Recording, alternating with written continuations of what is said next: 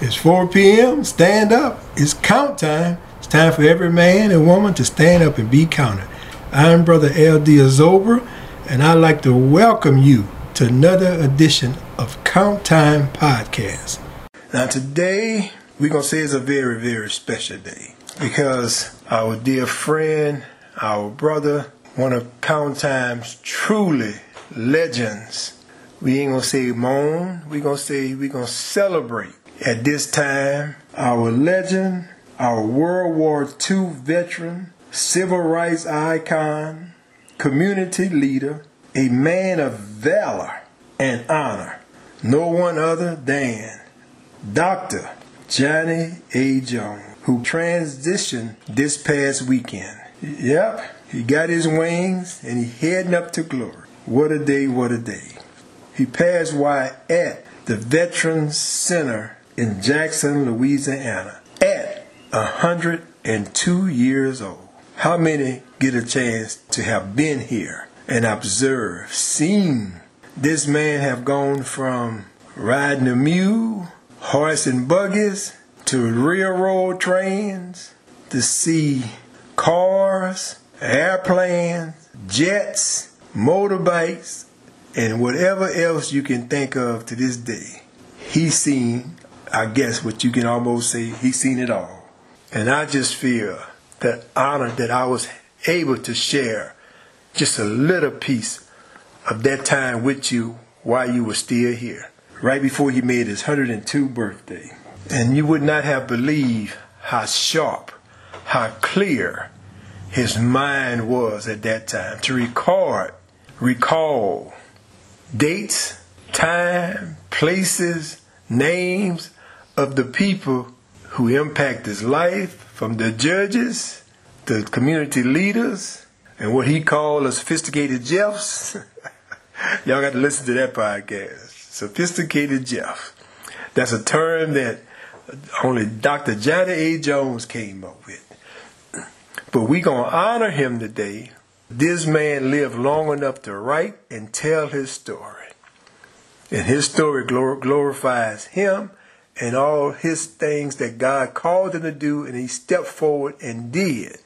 And we are so honored that he served in World War II. He was there on D Day in Normandy. To most of us, that's just a time in past that we heard about.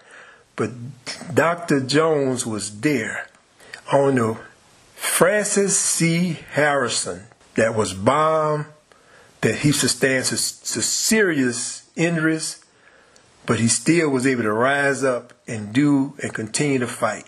I know you did tell me you was gonna be here till 125, but that's okay. 102, the Lord said it was time for you to come on in and do what you do. Right now, I'd like for you to listen in and hear his story in his own voice about him being there in Normandy on D-Day to fight and stand up for this country. This special tribute to our leader, our community warrior who stood for righteousness and justice and fought for it every step of the way. And hearing his own words, how he traveled the roads to get to where he is. What year you left the uh, left the war? I came out in 46. You came out in 46. I went in in 42. So you served four years. And when when when they drafted me out of Southern University, I went and reported just like all everybody else. When I got to my draft board, they say, "We're gonna send you you to uh, Camp Claiborne." I say, I say not today. You see, I say, but I'm going, but I'm gonna finish this semester just like LSU student, and that's it. When I came back, everybody say, "Oh, he was rejected. He was rejected." Mom, and my dad was so scared they didn't know what to do. Dad say, "Oh, they gonna kill him." So, no, he did reject it. He thought there was something wrong with me. Your daddy did. Yeah, yeah, my dad, he thought I was sick. You know, if you know, if you had a certain kind of sickness or something when they examine you to, to go, to go, and they don't go, you know, that's the only th- thing kept you out. You had some kind of sickness when the doctors examined you to, at draft board. And I said, no, I'm not. He said, you going there. What you say? I say, uh, let me tell you. When I finish this semester, I will go. You won't have to come for me. I say, I'll come down here and tell you I'm ready to go. And if then you don't take me, and Southern, Southern University held 15 days open for you to go and matriculate. That means matriculate means to register to go to college. And that word is matriculate. And I say, got 15 days. Now, within these 15 days after that semester, I'm going to stay out. But if on the 15th day, I'm going to enroll again. This is draft board, I'm telling that. And I said, when that happens, I won't do You're going to have to go through the same thing again. Because I'm not going to be a sophisticated, just let you push me around. I'm going to go out there and fight freedom, and then you come back here, you can't sit down on the bus. Now, in when I was in England, Eisenhower saw that I could go to every school I could go to. Eisenhower? Yeah, Eisenhower. That's why I put Eisenhower on my cap. You see, I was a boy with the wisdom of a man. Eisenhower said that. Yeah, I, I was a boy with the wisdom of a man, and so so You talking about the president Eisenhower? yeah, yeah. I'm talking about I'm talking about General Eisenhower. He was general then over the over the whole thing over over in England. In World War II, he was your general. So you fought in the war with Eisenhower. You I fought when the wife under Eisenhower. See, you got to be careful how you use your words. Yes, sir. Well, Eisenhower was over the whole European theater. Eisenhower was just a four-star general. That's as high as you could go. But the, yeah, but you created. See, I, I, I, I didn't say none of this. Now I didn't say a four-star general. I said four-star general was just as high as you could go. But they created and made him a five-star general because he became the theater over all the European operation. So you got you had Eisenhower and MacArthur became five-star general during World War II. And this recreated what they call the, Great Generation because we made great changes. Eisenhower and MacArthur, they were five-star generals because they was over a theater. But MacArthur was in the Pacific. So you saying Eisenhower said that Johnny A. Jones Sr. You had the wisdom of a man. had the wisdom of a man, and, About 21, lived when I had made 22. and Eisenhower made that comment about mm-hmm. you. Yeah, and he shook up the world when he said it too. he shook up the world among the with the people in the all the captains and and all of that. See, Warren also was a created thing. It wasn't no such thing as that. I could pay. I pass all the examination. Then they tell me what what branch of service they gonna send me. You ain't gonna send me nowhere. I'm not going there. That, that's not what. That, that's not the branch I want to go to. I'll go to quartermaster, but I ain't, I'm not go. I'm not going to the infantry. You ain't gonna send me to no infantry. You can't do that. You can't say you can't name who gonna be an officer in what branch. You choose that I had the right to choose, but the black could not choose what branch he want to be. And so therefore they created what they call warrant officer. And what, what was the purpose of the warrant officer? And the purpose of warrant officer, they, they don't carry no guns, they, they wear a sidearm. With a sidearm, what that mean? That's I mean a pistol, a 45. Even if you listen to man, he doesn't do right, and he gets mad and he bigger than you, just, before you're going off and shoot him. You're going Conrad. You're your own Conrad, your soldier. So a warrant officer was probably on the level of what we call That that that called for then. To, to tell you what, what branch you're gonna go to. They could still do that. John Jones, quartermaster so and so, all of us pass the examinations. But tell you what, what branch you want to go to. And when they got to me, they talking about some infantry. I said, I'm not going. I'm not gonna be no you, you, you, you told your officer Yeah. that you're not going. I had the right to choose. So you've, you've always exercised your rights. I, I decided to write for you too, because you wouldn't be here if I hadn't. Oh. So you fought for all of us. that's a mistake. See, that's a mistake you made. I was thinking about touching the little baby right there. Look right there, that little baby right there. Right here? Yeah, yeah. That's who I was fighting for. That's my grandchild. I was fighting for the generation to come. But it wasn't for myself. My daddy was scared to death. My daddy, oh, they gonna kill him sure. Mama would sit there walk around around the house 'cause she would never show no argument with daddy. And she would walk around around the back. Son, Johnny, are you telling the truth? I say, Mama, yeah. She said, you telling the truth? I said, yeah, that's, that's the truth, Mama. I told her. I wasn't going until I finished that semester. Then they want to call me a draft dodger. Right. Right. You see, not, but I, I chose my words really carefully. I never said I wasn't going. I said I wasn't going to till I complete that semester. That placed pressure on the draft board. If the draft board had sent me, LSU had violated the law.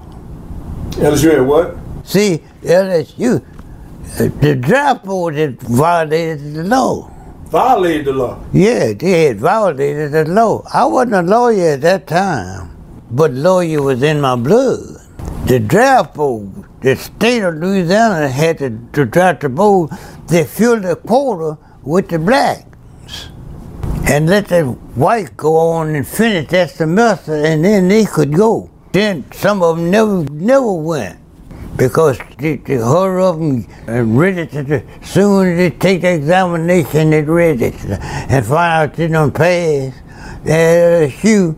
All, all they had to do finish that semester and, and register, and they just continue on. Soon we finished. We had to report, report on that day. So if you so I had to, to- to- when they, they come, they come get us. They sent a no notice of the day. They took it to this morning. We had to report that evening. And to get that, that evening, we had to report, to report to the draft board the next day. I, I went on down and reported when I when I finished, like I told them. The first year, when I, I was just a little bit over than a year when I became a warrant officer, I went fast, fast, fast. At that time, they, they didn't have no warrant officer. I was the first black to pass the warrant officer test. Second one sworn in. Oh.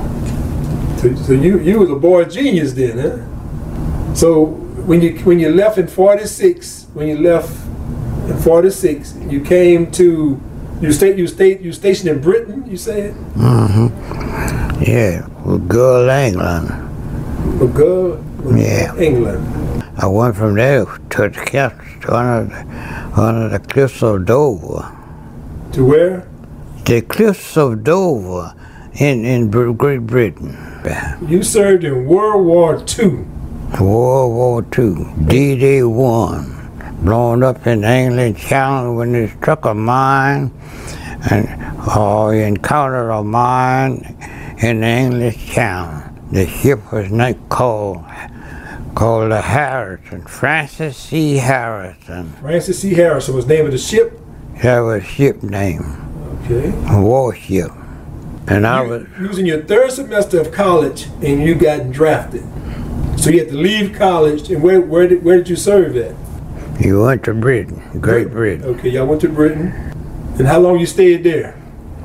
I stayed at the, the D-Day. You, but you you didn't go land on Normandy on D-Day though. Third way, your day one. I was in D-Day. And you just received a Purple Heart Yeah. about a month ago. And what what was that Purple Heart for? for injuries that I, received, which, which right now I'm walking with, with a walker because my, my hip up, my hip was thrown out of place and they didn't have any traction. They couldn't set up no traction doing that in, during battle. So the doctor had to put it back in, put my hip back in place with his hand.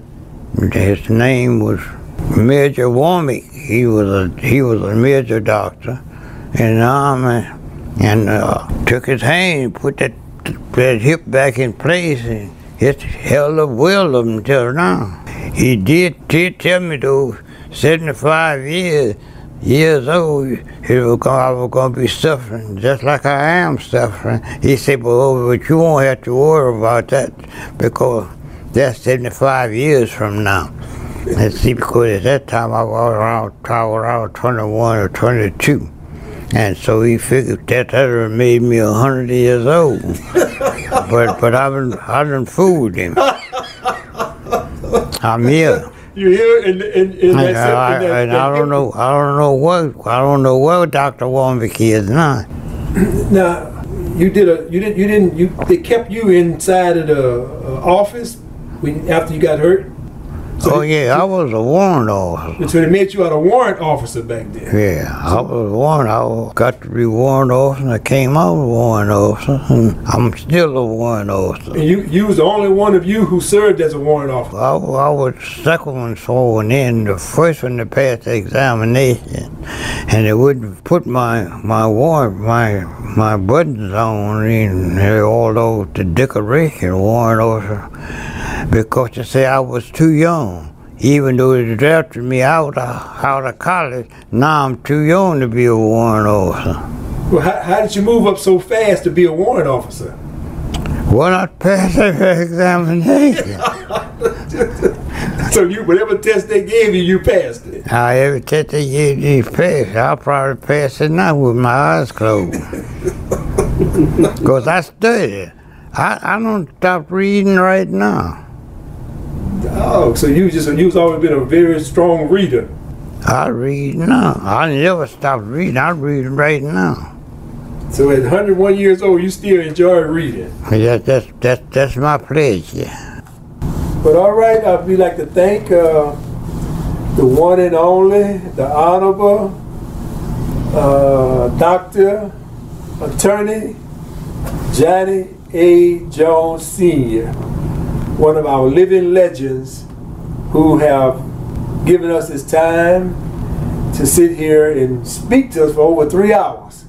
At 101, he's still going strong. He said he's going to make it till 125. So, Maida, I'm about to believe that he's going to make this happen. Oh, yes, he is. Thanks to my dear friend Maida McDonald, she made it possible for us to interview Dr. Attorney Johnny E. Jones last year because I feel so honored.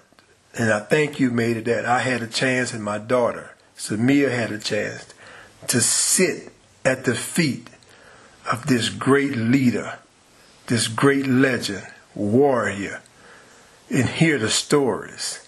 And we're going to celebrate this day because, like they say, this is the day the Lord has made, and we're going to rejoice and be glad in it. So, thank you, Dr. Johnny A. Jones, for all you did for your community, for Louisiana, Baton Rouge, for this country, and for so many. Thank you for tuning in, and once again, welcome to Count Time Broadcast.